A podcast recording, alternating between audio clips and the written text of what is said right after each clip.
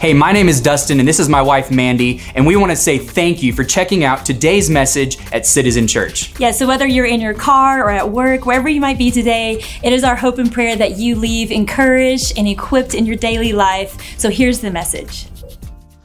We're in this series, As For Me and This House, and it's our annual Heart for the House series because next week we take our annual Heart for the House miracle offering.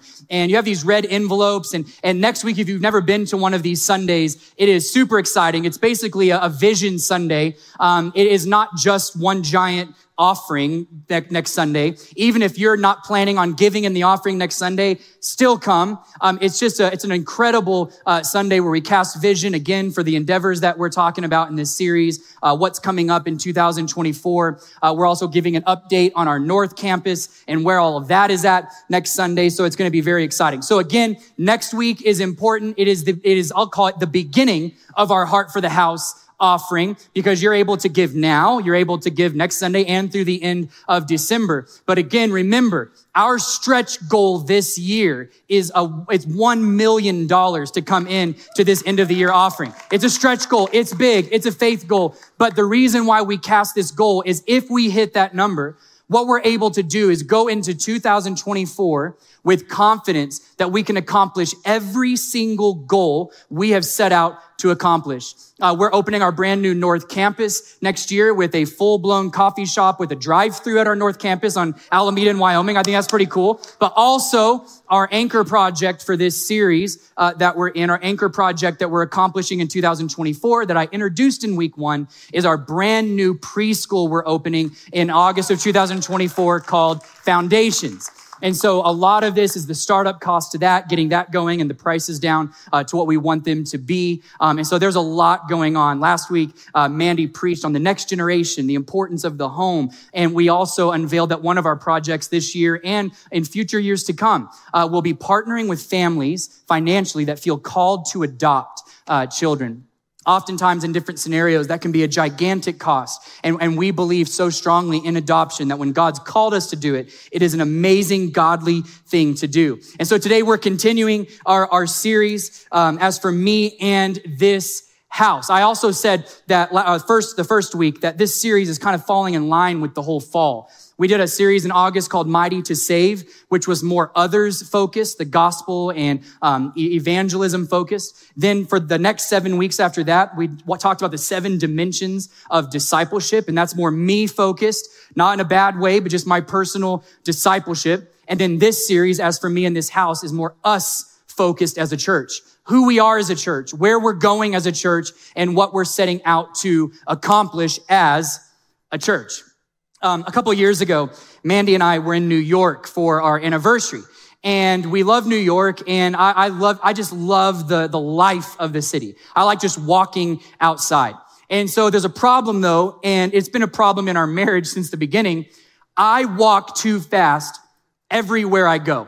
Does anybody that's married have a spouse that walks too fast everywhere they go? So you feel Mandy's pain. I don't mean to walk too fast. It's just, I've got ADD and my brain latches onto something and it's just go fast or go home. You know, like the people next to me don't know we're in a race, but I'm racing them to the next street, I mean, as soon as that thing turns to the walking man, I'm running. And so, but Mandy, our whole marriage is like, Dustin.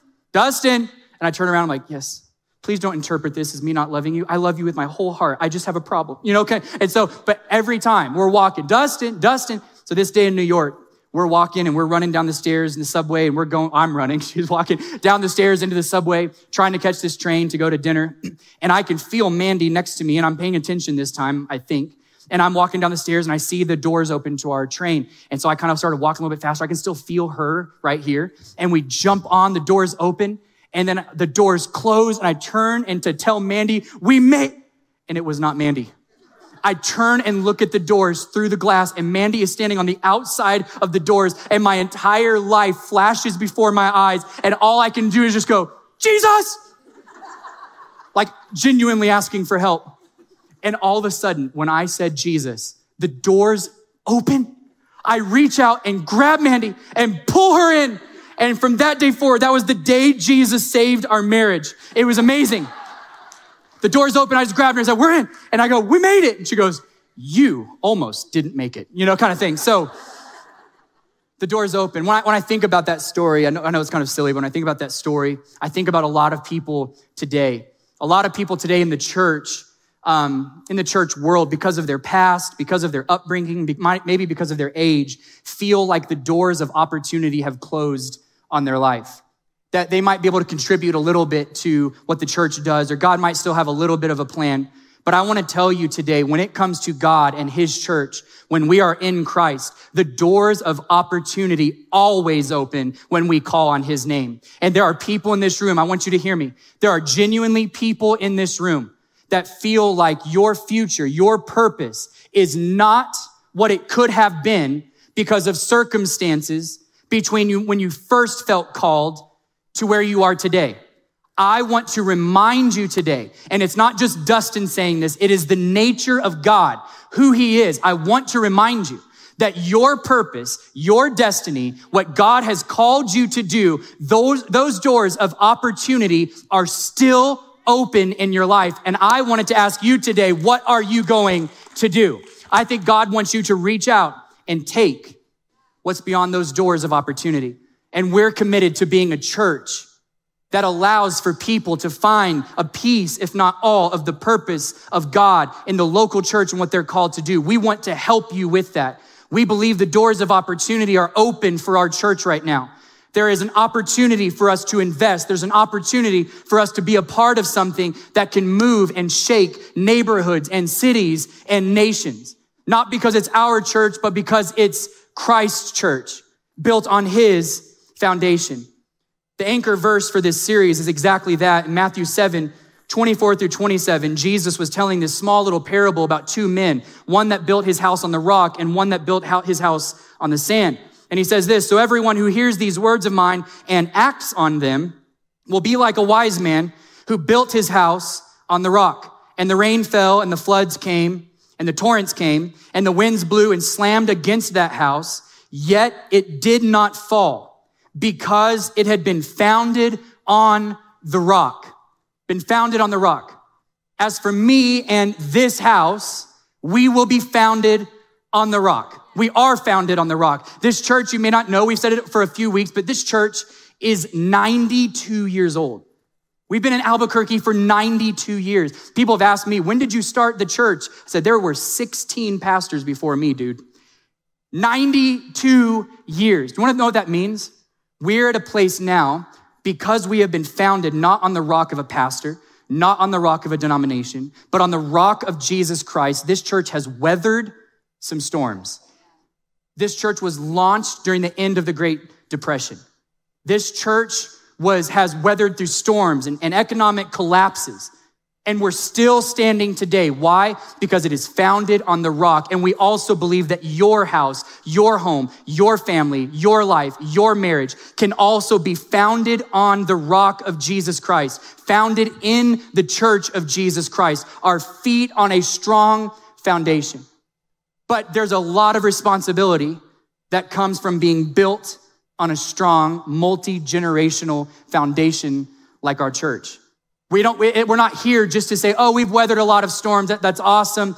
We're strong. And week one, I kind of talked about the state of our church, how we're in a season of strength right now and we're growing and great things are happening, but that is not happening. We're not celebrating it for the sake of celebrating it. It's for a reason. Who has God called us to be as a church? About a year ago, I had just gotten back from a trip to Greece. About a year and a half ago, I got a phone call from a man named Jeffrey Portman, and he oversees the Church Multiplication Network. It's like 10,000 churches that focuses on planting new churches around the world. And he calls me, we had sparked up a friendship, and he calls me and goes, hey, do you want to go to Greece this fall on a kind of the footsteps of the Apostle Paul trip? And I was like, well, yeah, but it's like, what's the catch? Like, how much is this going to cost? And he goes, no, it's free. There are some donors that are wanting to pay for some pastors to go on this trip for the New Testament to come to life as we travel to these cities where the Apostle Paul went and wrote letters to, which are in the Bible. And I said, well, I'm down. Who all's going? And he said, well, they're all church planters that have just started their churches in the last 1, 2, or 3 years, except you. And I was like, well, why? Why am I going on with a group of people I don't have much in common with except for a title? You know, it's like they're talking about, you know, all the stress of like starting a church and not having this and, you know, meeting in a school. And I'm like, I don't have much in common. Why? And he said, I just want you to come and pour into people and just come hang out. And I was like, okay. So I got to go on this trip and it was amazing, life-changing trip. One of the days we were there, we were in Corinth and we went down to this ancient marina or port. And we have a photo right here, and this port is exactly the place where Paul set out from Corinth to go to Ephesus to take the gospel for the first time to this city across the sea. And we had this theologian that was traveling with us, and at each stop, he would sit down and teach about what was happening in that exact location and open up the Bible so you look around and you're reading where you are.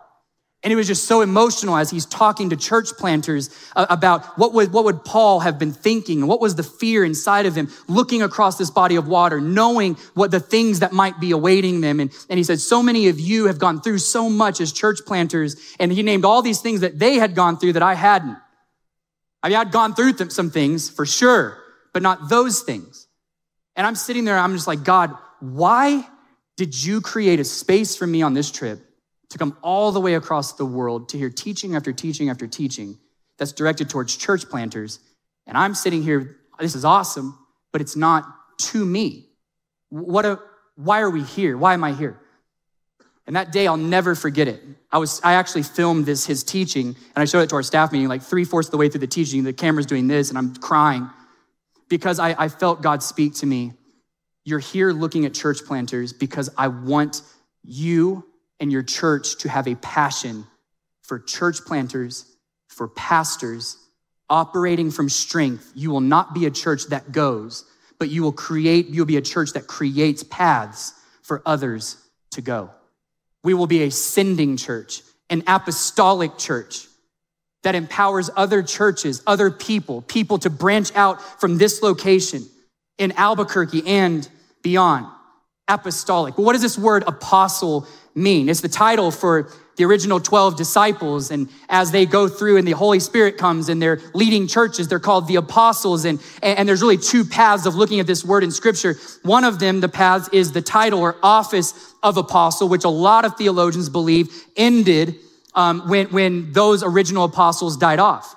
I can go there, but another angle of looking at apostleship is also something, this word is alive today in the sense that this word is also a gifting that the Holy Spirit has given to individuals in the church, but also in researching this, and what's fascinating, he's also given these same gifts, not just to individuals in the church, but to churches of individuals.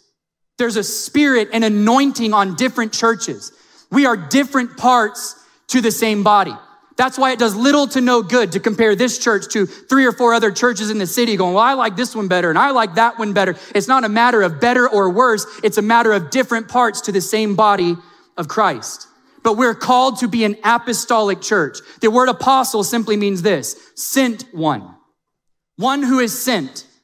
But apostolic can mean the one being sent, or it can mean we are sending.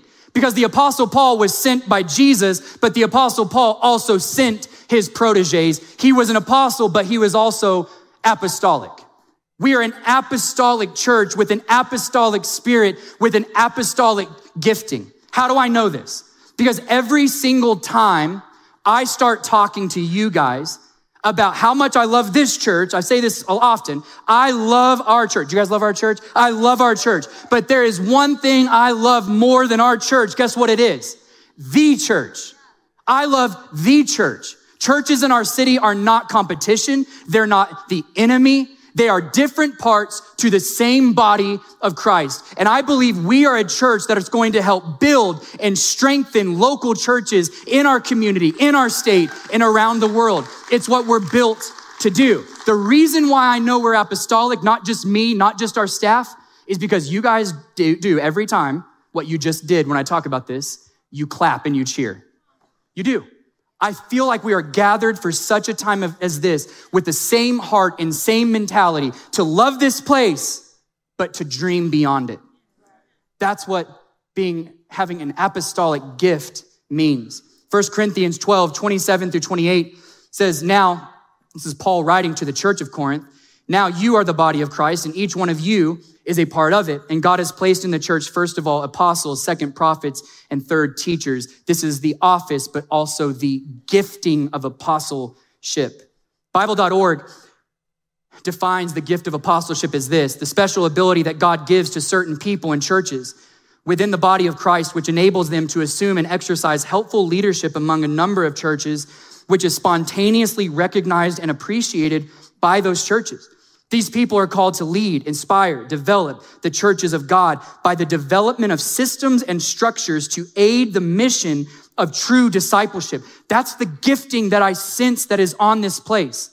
One of these is, it's not just a self-proclaimed thing.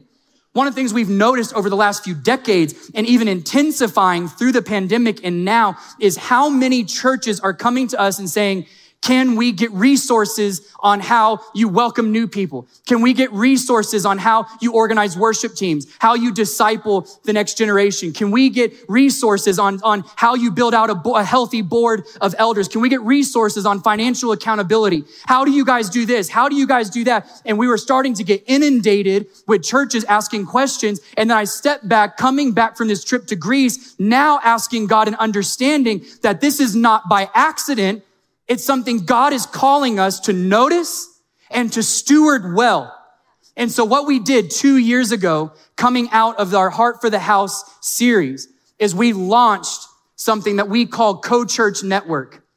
The Co-Church Network is what makes all of those requests, turns it into a system, turns it into a structure that's more streamlined, where we can help more churches in more specific ways. Everything we do as a church, and have done over the last 5 to 7 years, we have turned into a resource.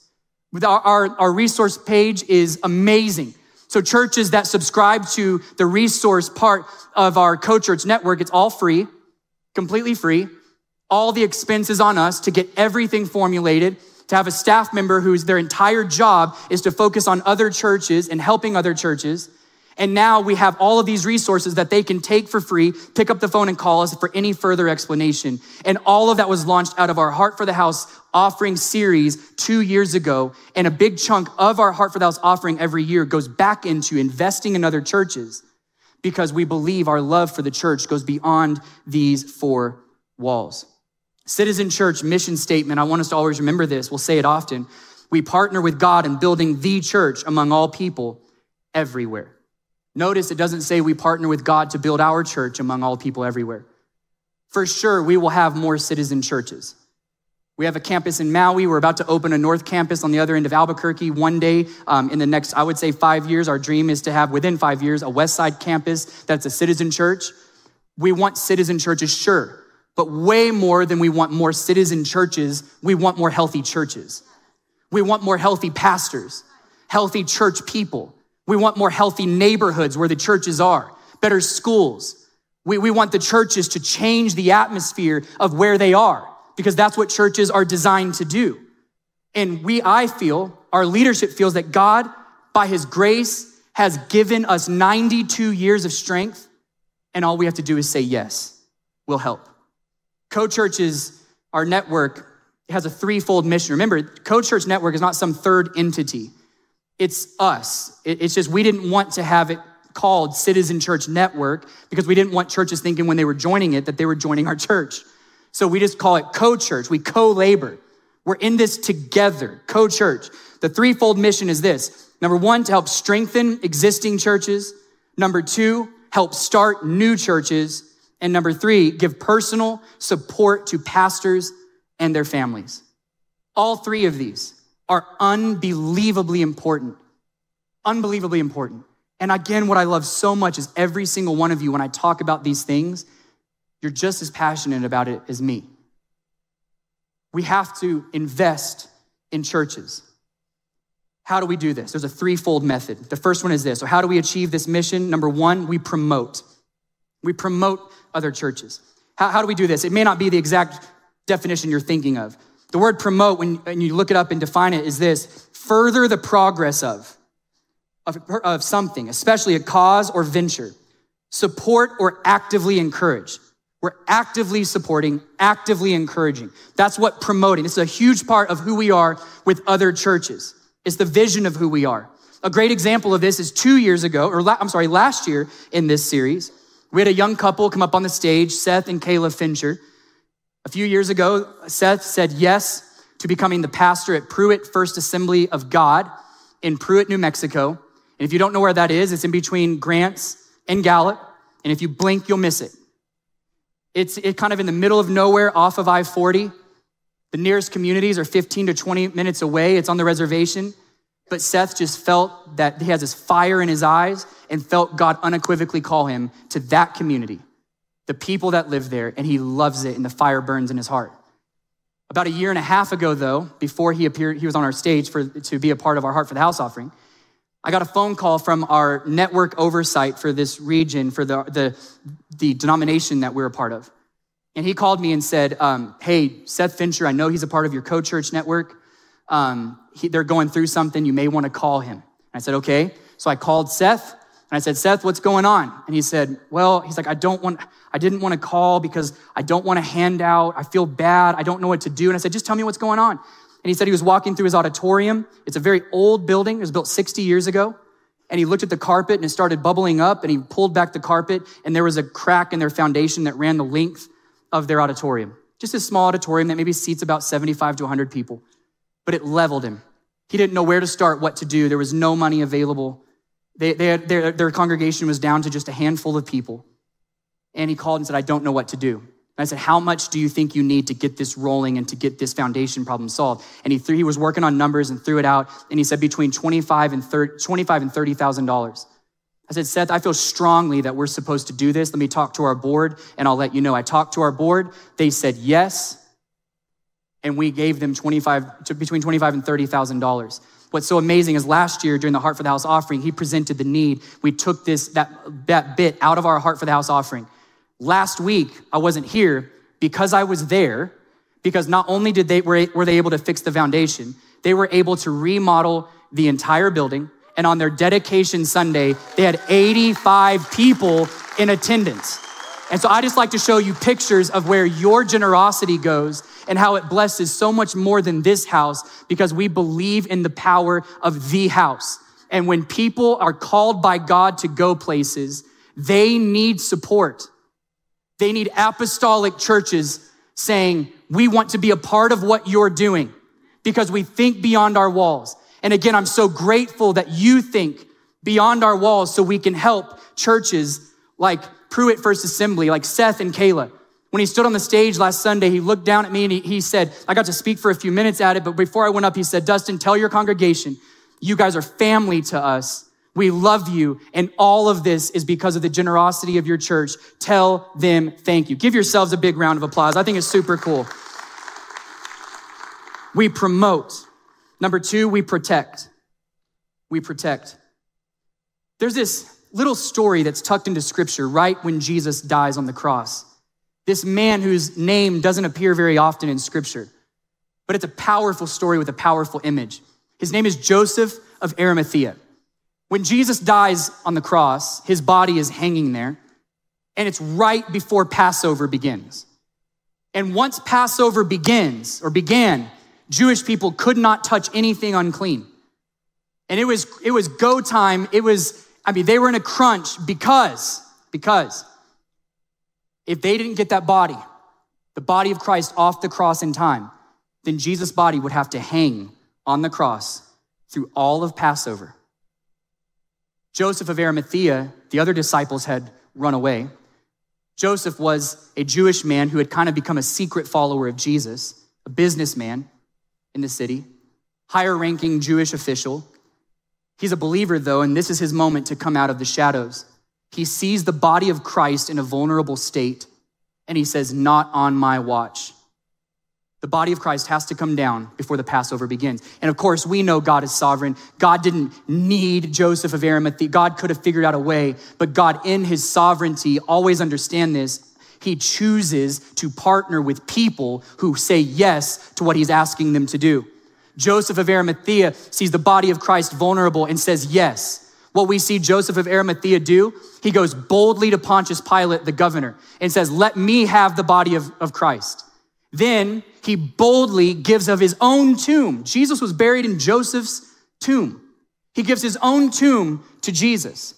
He gives his own finances, his own resources when the body of Christ was vulnerable. And I love this small story because the picture of what we get transcends time, and I feel like is a part of our calling and our mission today. There are certain parts of the body of Christ that are vulnerable today. The church in our country seems a little bit, the body of Christ, vulnerable today. We know that the church will outlast every season because Jesus said, I will build my church. It's not our church to build. But for some reason, he partners with people to identify in certain seasons when certain churches are vulnerable, gives us an apostolic mindset, gifting, and calling to reach out and help in seasons of vulnerability, not to point out the vulnerability, not to exploit the vulnerability, not to say we're better than them because they're vulnerable, but to say they're vulnerable. And for some reason in this season, we're in a season of strength and we're going to help. Because no matter what we know is this church has gone through mountaintops, and this church has gone through valleys. Every church has high points and every church has low points. But we're called to protect the body of Christ. First Corinthians 12, 27 says, together you are the body of Christ, and each one of you is part of that body. I wanna read you a few statistics that are startling, that show a little bit of the vulnerability of the body of Christ today in our country. These are all from the United States, from Lifeway 2022. 4,000 new churches begin each year, and 7,000 churches close. Over 3,500 people a day left the church last year. 6 out of 10 churches are plateaued or declining in attendance. More than half of their churches saw fewer than 10 people who became Christians in the last 12 months. Over 1,500 pastors left the ministry every month last year in the US. 90% of the pastors report working between 55 to 75 hours per week. 84% of pastors feel that they're on call 24/7. 80% believe pastoral ministry has negatively affected their families. Many pastors' children do not attend church now because of what the church has done to their parents. 45% of pastors battle depression or fear of inadequacy. 70% of pastors do not have someone they consider to be a close friend. 84% of pastors desire to have close fellowship with someone they can trust and confide with. 71% of churches have no plan for a pastor to receive a periodic sabbatical, and 1 out of every 10 pastors will actually retire as a pastor. Why am I reading so many statistics about pastors? First of all, I'm not reading these statistics for a sob story for me. I'm good. I'm fine. I'm not quitting. My family's good right now. We're great. Okay, we're good. I'm not saying these because like, man, that guy up there has the worst job in the world. No, I love my job. But let me tell you something. Most pastors don't have what I have with an amazing board that I work with at our church. Amazing staff that pay attention to our lives, attention to our kids, that bless us. Amazing congregation that has your eye on us, not wanting to take, but to bless. I appreciate it. But most pastors don't have what I have. And I believe we are a church who can give them what they don't have currently in their churches to sustain them, to encourage them, and to lift them up. Because the truth is, so goes the family, so goes the pastor and their family, so goes the church. And our job is not only to bless churches, but to look at who's leading them. And we can't bypass the pastors. And let me tell you, the greatest ministry you can ever give a pastor is to pay attention and to love their kids. To not put them in unnecessary spotlights, to hold them at the same standard of their pastor parents, but to pay attention, love them. And not just mine, I'm talking about any pastor you ever meet. You meet them, if their kids are there, introduce yourself. Call them by name. Write down their names. Because the pastor's family goes through so much spiritual warfare. We want to be a church that stands with them and beside them saying, we're going to battle with you. Do you guys agree with me on that? So we're called to protect. And then thirdly, we're called to partner. We're called to partner. How do we partner? It's what I've been talking about the whole time. There's three ways: relationally, spiritually, financially. So many of those statistics about pastors talks about loneliness. And the truth is, whether you're a pastor or a leader of an organization, a manager, it starts to feel like everybody wants something from you. And a lot of pastors in smaller congregations that don't have staff and don't have, their lives are 24/7 glass house. They're running everywhere. They never stop and they're never with their families. And they don't have time to maintain friendships. So one of the things Co-Church and our church does and is going to do is offer the friendship relationship side of things for pastors, to where we can even help them get counseling if they need it. We can walk with them through ups and downs. Relationally, we're praying for them spiritually, but also financially. I've given examples of that. There have been pastors from Co-Church that they're in a smaller church, entire sound system went out one Sunday. What is an astronomical number for them was something we could do, and we said yes, and the next Sunday they were able to have worship and praise.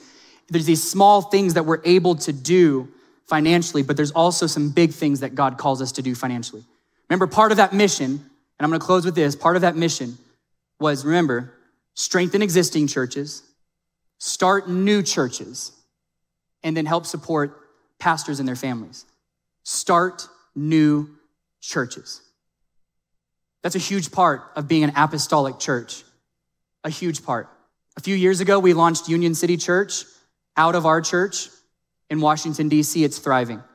We have given to 10 to 15 church plants over the last 10 years, but we feel like God is calling us to do even more and invest more into specific cities with specific pastors we have relationship with, not just financially, but for the long haul. So how we're gonna end today is, in a second, we're gonna watch something, but I've got exciting news. We are now helping launch a brand new church in a city that I am extremely excited about. We're giving a large sum of money to this church, but they're also they have joined Co-Church, our family level of Co-Church. They are a part of us, an extension of us, and their family.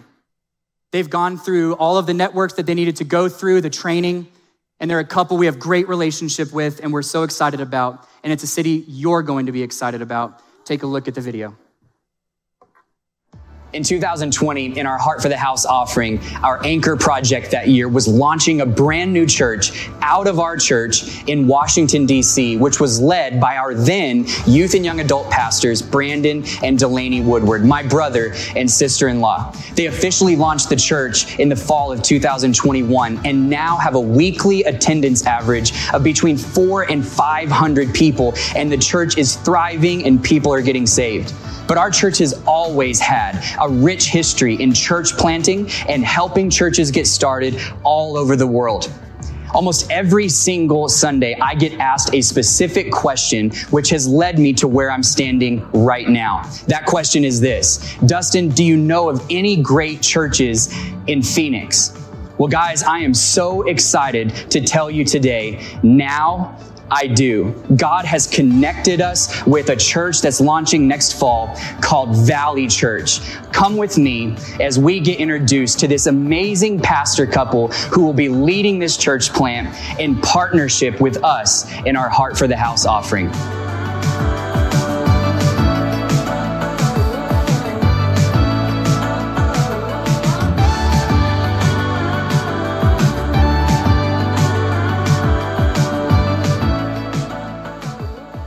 Well, we are here in Phoenix right now, and I'm so excited because we're also here with Chris and Connor Moore, and they're pastors, and they are on a journey right now to plant a church here in Phoenix. And I just wanted to talk to you guys for a few minutes about what God's doing in your life, a little bit about who you are, why church planting, why Phoenix. Talk to us a little bit. Yeah, well, Dustin, thanks for being here. We're so honored that you joined with us. I'm Chris. This is Connor, my wife.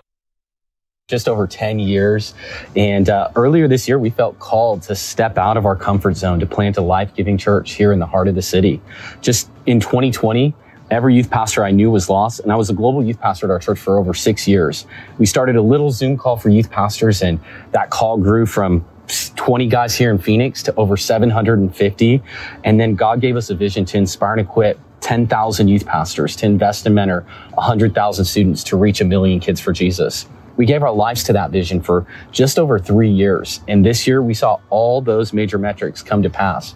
And it was like we picked up our head and we looked around our neighborhood, and our neighborhood looked vastly different as people flooded in from California and Oregon and Washington and New Mexico, just moving here to the heart of the city. Mm-hmm. And over 10,000 people moved to this 1.5 mile radius of where we are right now in the last 3 years. And in that same time, not a single new church. And many of the churches around this area are ultra progressive, like not Bible believing, Bible preaching churches. Most of them are, not even what we'd call a church. Right. And so for us, we just really felt like, man, there was a huge need. And this God idea came into my head. There should be a good church right here. And so from there, we just began to pray and just to really search, like, is this a call from God to Central Phoenix? It's amazing. And what's so cool about it is you're talking about those metrics that you saw come to pass from the Youth Pastor Roundtable, which I know many of those youth pastors that were blessed by what you guys led through the pandemic, helping youth pastors wrestle through all of those issues. So that's huge. But that's also faith building, because if God did it for that, He can do it for this. Yes. And so I'm super excited about you guys stepping out. Connor, why don't you talk to us a little bit about your part of the journey with this and what church planting means for you and how big of a faith step this really is? Yeah, so for me, I am the daughter of a church planter myself, born and raised in church planting. And so I was basically a children's pastor at like 8 years old with my sister. And so I just have a long history in church planting, and I kind of realized as this like idea came up that I was actually not wanting to do it. I really was hesitant, and I think it's just honestly the trauma of kind of growing up that way. There's just things, I was telling Chris when he brought it to me, I was like, do you want to be broke forever? Do you want to have no friends? Do you want everyone we love to leave? Like it just, I'm like, man, the picture I have of church planting is just like loneliness and like stress. And it's one of the hardest things anybody could ever do. Absolutely. It truly is. And I really was worried. I was like, is this just because it's like a trend? Is this just like, we don't know what's next, so let's just do this? Or is this actually like God is calling us and our family and our children to go through this and do this? And are we called to this? And so it was cool because we actually went to our couples counselor and we kind of brought the conversation there because it was such a big decision to make. And in that session, she was kind of just, I kind of expected her to be like, Connor's right. Like, we really need to think about this. And she was actually like, Connor, you sound like you have a lot of trauma you need to work through. And I was like, oh, shoot. And so we kind of like took that from there. And I really went home and did some like thinking. And I was like, God, I just don't like, I am also like a CEO of a company. And so I just don't have a lot of time. I'm already super stressed a lot. And so I was kind of just like sitting there and I was like, I've got to make a decision. Like, our life is waiting for me. Everyone is ready except me. Am I holding us up on something that God is calling us to? And so I was sitting at my desk and I was working and I was just like praying. And I just prayed and I was like, God, I don't have time. Like, I don't have time to pray and fast. Like, my life is so busy. Yeah. We've got 3 little kids. And I was just, I genuinely don't have time. And I need a fast answer. If you're willing, please, will you just answer the question? I've been there. Yeah, like it was just... time is going by. And so in that moment, I just felt like God just said to me, do it. Yeah. And that was it. And that was all I needed is I just needed that clear word from God. Permission. Yes. And just like, that's it. And so I literally picked up my phone. I called Chris and I was like, he was talking about something else. And I was like, I got to tell him, I'm going to tell him. And so I like interrupted him. I was like, I've just got to tell you that I was just praying. And I feel like God just said, do it. And I just want you to know I'm all in. I'm ready and I want to run. I want to do it. I feel called. I'm 100%. I'm not hesitant. I know the things I'm worried about, God's going to take care of. And I've just had this peace ever since. So now that you guys are on the same page and you're taking this faith leap into church planting, huge deal. Yeah. You take your whole family. It's an all family thing. You guys have 3 little kids. Beautiful little kids. Yeah. And it's something where this church will be their second home, their whole life. And that's such a cool thing to think about. So where you're at now, you're early in this process. You just announced not too long ago on social media, you have the blessing of your pastors that you have been on staff with. that you're being sent, which means so much. What are your next steps? Where do we go from here? Yeah, so currently we're building a launch team of people who really feel called to make a difference here in Central Phoenix. You know, like I said, 10,000 people moved here in the last three, and 10,000 more are moving in the next three.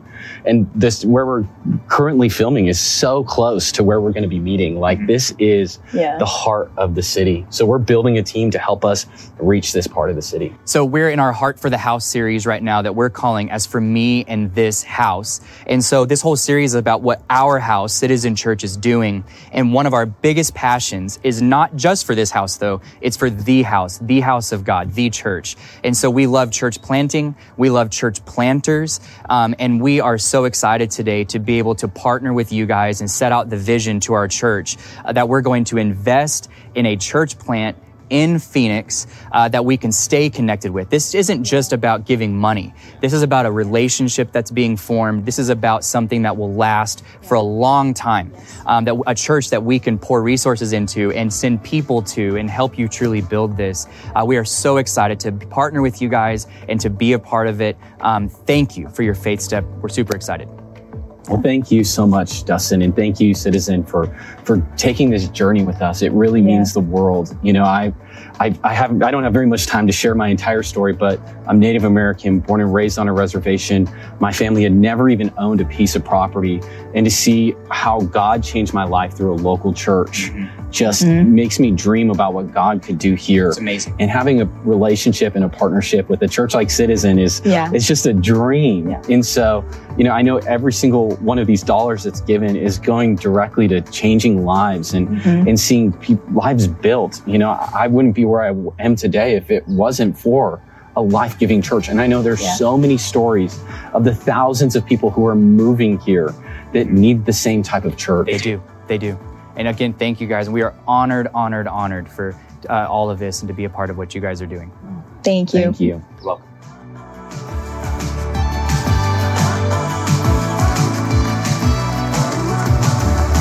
Yes, super exciting. So they are officially a part of our network, and we'll be keeping you guys up to speed on all of that. We're bringing them out for the Rally Conference in February so you can meet them, but they should be launching next fall. So if you have family members that want to be a part of this church launch and get their hands dirty with church planting, just you can go to their website and then, or wait until February, and we'll be giving you all the information about how you can be a part personally and inviting people that live in the Phoenix area to help them start this church. Lastly, before I pray today, there's one really cool thing that I want to announce today. So the sad news is next year, at the end of next year, we were going to have a Holy Land Israel trip that so many of you had signed up for. We do those tours of the Holy Land.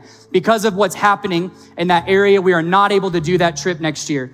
But what's amazing is the same Greece trip I was talking about in my sermon, we sent a team there 2 weeks ago to build out an entire trip.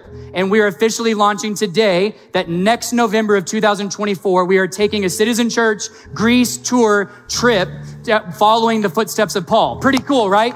So we're going to be going to cities like Athens and Corinth and Thessaloniki and Philippi. There will be two price options, a less expensive price for fewer amount of days, and then a more expensive price for more days. We're trying to get it the most manageable price possible. But let me tell you, if you want the Bible to forever come to life when you read it, go on this trip. I've been to the Holy Land twice, and Greece is every bit as meaningful as that trip. Are you guys excited for this as well? There's a lot going on. Great stuff. Next week is our Heart for the House offering.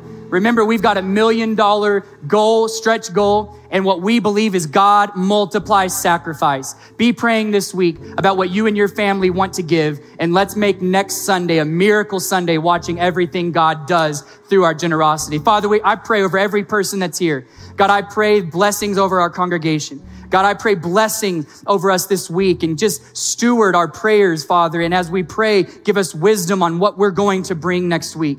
These huge endeavors, the preschool, the church, so many things going on, Father. But we believe that when we do our best, you step in and do yours. Multiply our generosity, Father. We thank you. Thank you for blessing us to be a blessing. And in your name we pray. Amen.